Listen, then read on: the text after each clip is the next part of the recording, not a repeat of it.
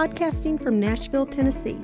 This is Keep Asking, the podcast that helps you dig deeper and wider into the research providing insights into today's church and culture. I'm here today with my colleagues Scott McConnell and another one of our colleagues, Carol Pipes. Welcome back, Scott, and hello, Carol. Welcome to the podcast. Hello. Thanks for having me. It's great to be here. Excellent. Carol, to kick off the podcast, tell our listeners a little bit about who you are and your role here at Lifeway. All right. Uh, as you said, I am Carol Pipes. I am the Corporate Communications Director here at Lifeway. And I also serve as editor in chief of Facts and Trends, which is a magazine for church leaders that helps them navigate the issues and trends that are impacting the church. Ooh, that sounds impressive. Yes. Scott, to just include you in and welcome, tell our listeners a little bit about why Carol is important to Lifeway Research. Because data rarely speaks for itself. And uh, the communications team at Lifeway brings data to life and really applies it to ministry today and, and to a lot of congregations today as uh, they write news stories about Lifeway research studies as well as incorporating it in Facts and Trends, uh, Facts and Trends Online, and uh, a lot of other outlets that, that communicate what that data actually means. Well, and I'll throw this out to Carol and Scott. You can jump in since it's also your podcast. but uh, why use when we're telling stories? I guess, Scott, why do we need to tell data? Why do we need to get it out there? And then, Carol, why do you care to get data in stories? And then I'll let y'all wrestle, jump in, wrestle verbally, not physically. I think I can take Scott. well, it, you know, data you've got to tell the story because you've gone to the expense of collecting the data. data research is not cheap. Um, and and so you go to the trouble of doing that work to find out those facts. Why would you bury them? You know, it, they're they're a they're a little treasure that you want to share. You want to you want to give those out and and to to apply them to needs. Well, and I would jump in and say that facts are important, especially for our readers um, who are church leaders, pastors, church staff, um, denominational leaders. Um, they're very interested in the way our culture is changing and how our demographics are changing here in the States and also globally. Um, what are changes in church practice? Uh, things like that. And so, data can really help our leaders in their ministry. So, it doesn't necessarily drive ministry, but it can definitely help give some insight into the types of ministry and things that churches can be doing to um, reach people with the gospel. Take us a little bit behind the magic curtain of the communications team when you guys are sitting down and you're looking at, say, data we've given you for a story. How do you, when you're away from even the Lifeway research team, what do you start doing when you're looking at data and saying, you know, where's the story? What are we going to do? Right. What kind of questions do you ask? Well, first of all, I would probably like to admit that I am not a numbers person. Um, I'm much more of a word person. Struggled all through school with math, which um, was probably pretty disappointing to my uh, father, who is a aerospace engineer and wow. loves math problems. Oh my goodness. So usually when I would go home and ask my dad for help with math um, homework, I usually wound up in tears. and as a joke, which my dad has a kind of a sick sense of humor, um, one year for Christmas he gave me a book called Math with No Tears. So, oh, yeah, ah, that's pretty, yeah. That's math with no tears. I, I, love that. Yeah. So even still today, I hear numbers and sometimes, you know, start to have panic attacks. Um, no, just kidding. I, re- I really um, have come to love numbers, especially working with the research team here at Lifeway and have discovered um, that I can really begin to understand numbers when I put a story with those numbers. So that's really what we try to do in the communications team is to look at the data that you guys have collected um, and think through how do we explain this to readers in such a way that they can not only grasp the understanding of the research, but actually take action. Mm-hmm. So that's something that's really important to us is not only giving the information, but what's what's the action that we want readers to take with those numbers. So, how do you can you tell us a little bit more about that process or how you explore that i mean you you may be going from just a graph or Yes. you know just a few numbers Definitely. so how do you explore that and get there let me give you an example. So in 2015, um, Lifeway Research did a very in-depth study on mental health in the church. Mhm. Um, a very important study and something that I think um, was really needed in today's culture. And um, we wanted to make sure that we gave good takeaway for our readers. So in addition to doing a release because we work with Lifeway Research. Every time you do a study, we do a release of that um, as a news story that we send out to media. Um, hopefully, that they'll take and use and maybe write their own stories or use the story we've written. Um, and facts and trends, we wanted to go a little deeper with this particular story. So we started thinking about um, the numbers. For instance, one of the um, stats that you guys um, revealed in your study was one in four pastors acknowledge they have personally struggled with mental illness such as depression. One in four, that's a pretty significant Mhm. number. Um, and a lot of times when you hear numbers like that, you think it, it's really hard to personalize it. So, one of the things we try to do is personalize those numbers. So, um, one of our writers knew had a friend who is a pastor and knew that he had struggled with depression um, in his, early in his ministry, and so we reached out to him and asked him to write his story Mm. of um, dealing with depression, um, what that meant for his ministry and um, his church that he was in at the time, and then um, talk about the healing process. And then what do other church leaders need to know about depression? How do they recognize it? How do they help others who are deal dealing with depression? So we really try to find um, a personal story because it helps people relate better to the data. tell us a little bit about the power of story for people who are maybe just data minded Mm. um, or you know they can take data and that's just they see the numbers and they really connect or maybe they're research people like us what what have you learned in in this communications world about the power of story I think that story is impactful to everyone, um, even people who are more numbers driven. I think that that story is something that people relate to, whether they're a numbers person or a words person or a picture person, um, that sort of thing. I mean, our lives are stories that um, interrelate with other people. And so those stories help you interrelate with others. i want to oh did you have something scott So, what makes a good story? Oh, that's a great question. Um, I think that something that makes a great story is um, conflict, a lot of times makes a great story. And then resolution of that conflict makes a great story.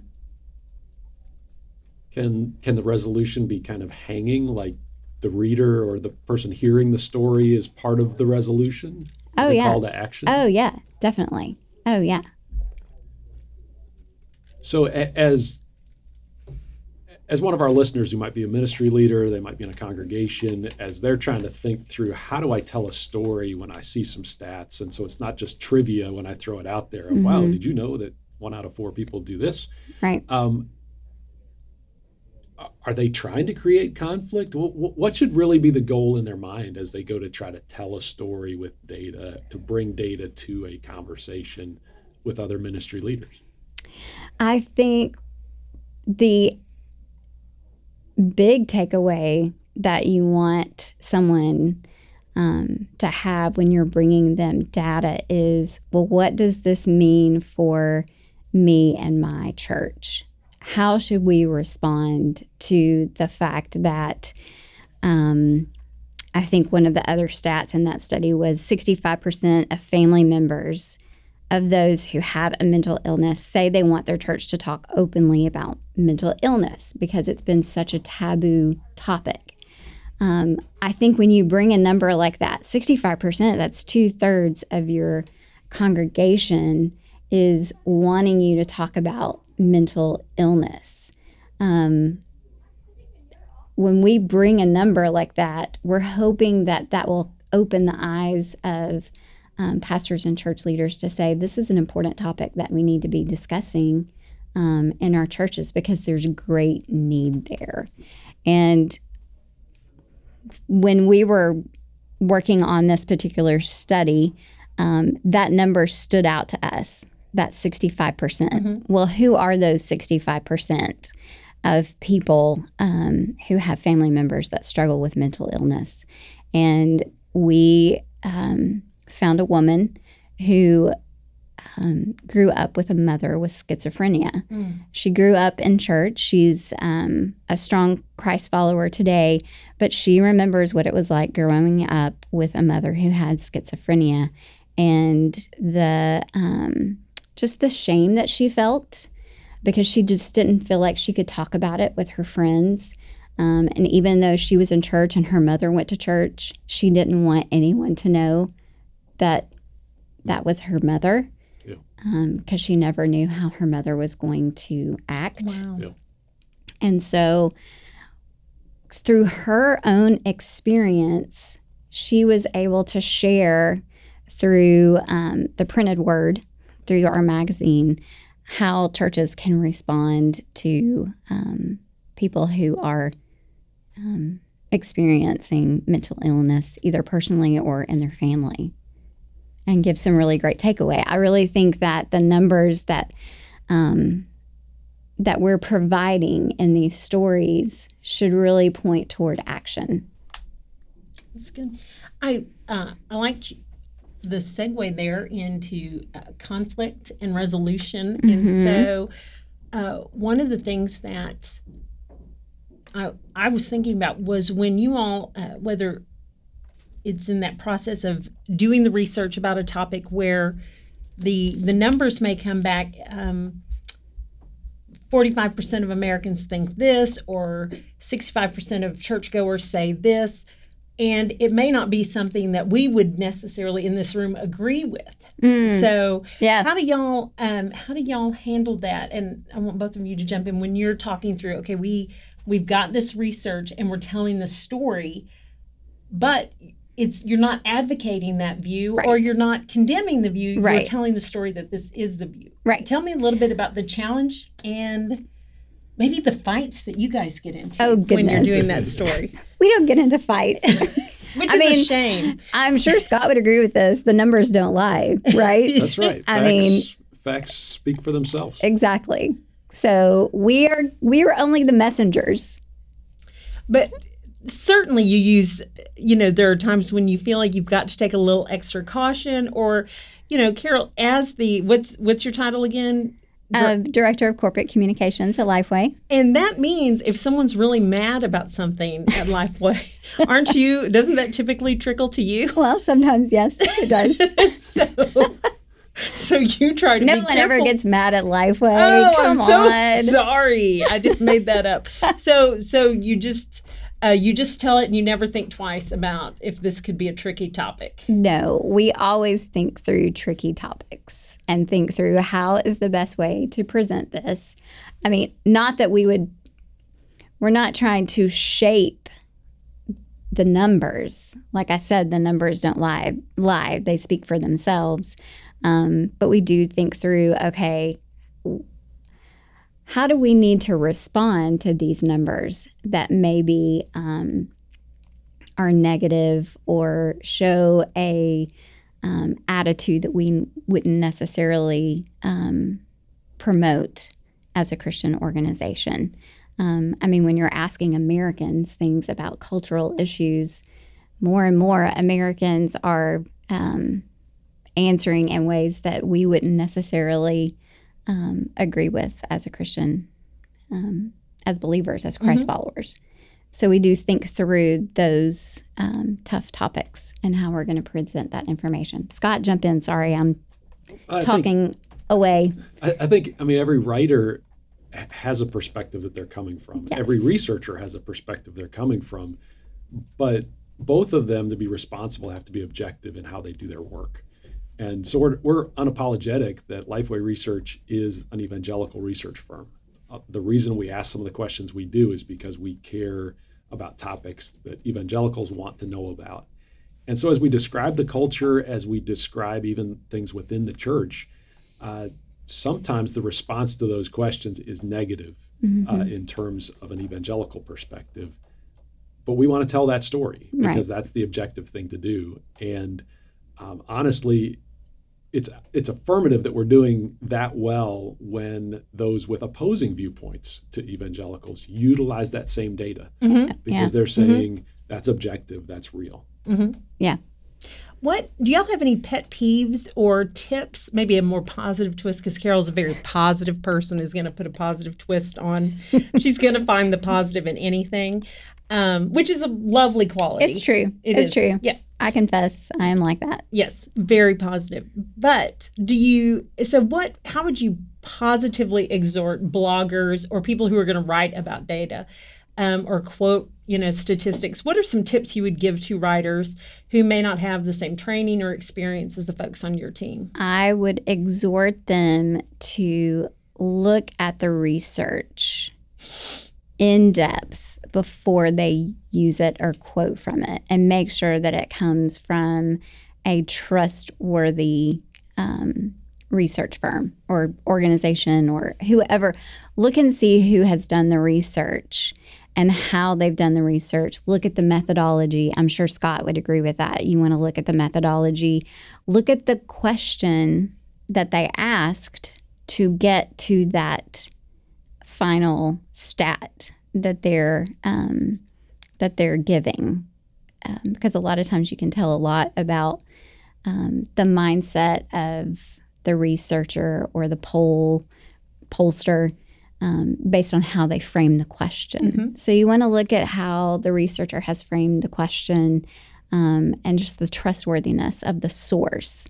And always make sure you use your source with stats. Yes. Yes. Uh, it drives me crazy to see a stat without a source. What's the danger there? Well, I mean, you're throwing out something that you have no idea where that, the reader has no idea where that came from. And a lot of times it can get twisted and used, and um, bad stats uh, very quickly can get shared over and over and over again. Very good. Scott, do you have any pet peeves that you see when people are irresponsible with data and telling the story? I- would just underline something Carol just said, which is looking at the actual wording of the question. Even when I've written on our own research, I will often have to go back and reread it, and I have, I have taken it, trying to take it to something actionable, something a conclusion. I've overstated what the question can actually state. Mm-hmm. You know, I've, I've taken the conclusion too far, mm-hmm. and, and you got to back up and say, no, they just, you know, they just said that that they agree they've seen it not that they like it. Or you know just those little nuances from noticing something to liking something to wanting something you know can be huge steps and so as we go to draw conclusions circle back double check the question are you are you taking it beyond what was actually asked Because I think it goes back to the reason you can count, the reason a survey will work, if you will, is if it's a simple, clear question. And so it's measuring one thing. So then once you try and load it up with other things, you know, um, it ruins the question if you try and make it ask too much. Right. So make sure you're not trying to make it imply too much. Think. Another pet peeve, and I'm sure that we've been guilty of this um, at Facts and Trends. I'd have to go back and look. Um, would be somewhat like proof texting scripture, but proof texting a stat from a study where you go and you pull a stat from a study and use it to um, kind of undergird whatever argument you're trying to make um, and not pulling everything from the study that was found. Um, that happened with some Lifeway research that you guys did on um, the Johnson Amendment. Do you remember that? Yeah, we asked several questions, and it was funny how people would just pick the one that agreed with their side of, of the issue. Yes. Whereas we had data uh, that really reflected multiple things going on with, with Americans' attitudes toward that. Exactly. So we would often see. So I have um, a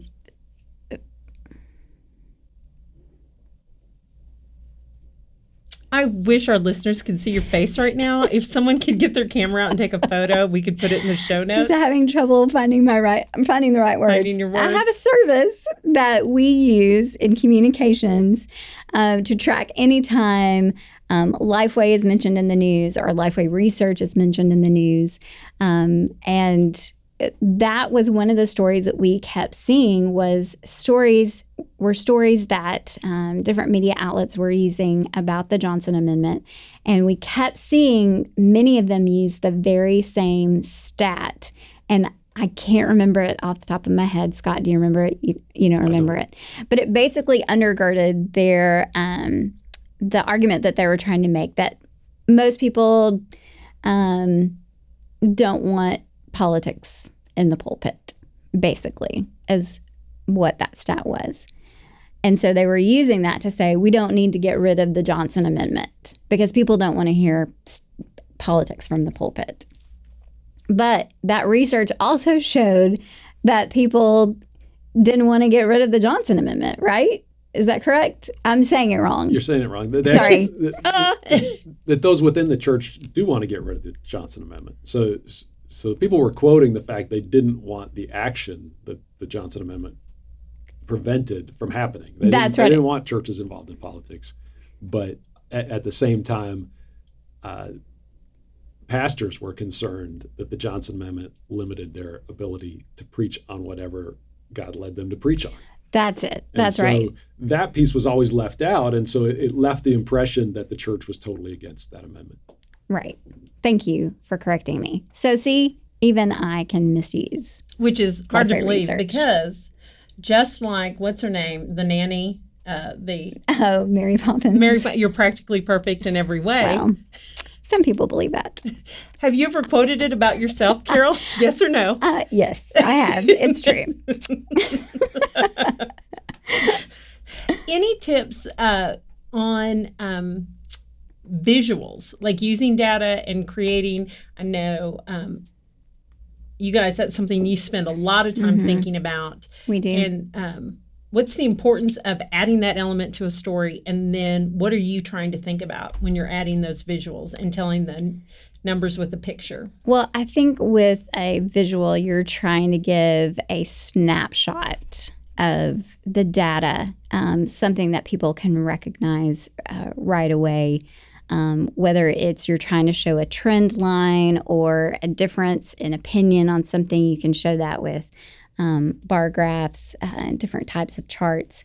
So it's a quick, a very quick snapshot. Um, obviously, it doesn't give the whole story, um, but it does give, I think, um, something that people will come away with. Because a lot of times people will, rem- will remember images um, longer than they'll remember words. Now, based on what you said right there, it would make me think that you'd be happy just taking one of our accurate charts that we give you in the PowerPoint report. But that's not exactly what you do because I don't know that I ever see in the story one of our charts that we've handed you. Right. So, what else are you trying to do? I'm just So, curious. I'm not. a lot of times we will well, not a lot of times every time we will take your charts and give those to um, our graphic designer um, so that she can take those and um, enhance them in such a way that they are appealing to the reader of that research. So Scott, any so is there any conflict or tension as that happens? And I these are probably two of the most amicable people on the planet, so I'm really not going to be able to get a good fight going today. Mm. But what are the things that you want people to think about when you know, you can make a chart more attractive, but yes. what are some of the danger zones? What are you looking at when you're looking at the charts? I know you're looking at more than just pretty colors and butterflies and all of that. We don't use butterflies. you wouldn't be opposed to using a right. butterfly. um, again, you're often you're, you're, telling a story visually, and so you, you want to make sure it's accurate to what the actual question was asked, and and to the data points themselves. And so that that's usually the, the main thing we check when we when we look over those is, you know, to to make it fit, to to to make it look good. Some words may be tweaked. Did did that was the meaning changed? Was uh, does that still fit with what was asked? Mm. I know Casey, our statistician, who can't be here today because he felt like it was more important and to be on vacation with his family. I really wish he were here for this part of the yes. conversation because we do have some um, tension sometimes with our statistician when it comes to charts and graphs because we'll want to take something that um, is an interesting um, and image that helps get the general idea across.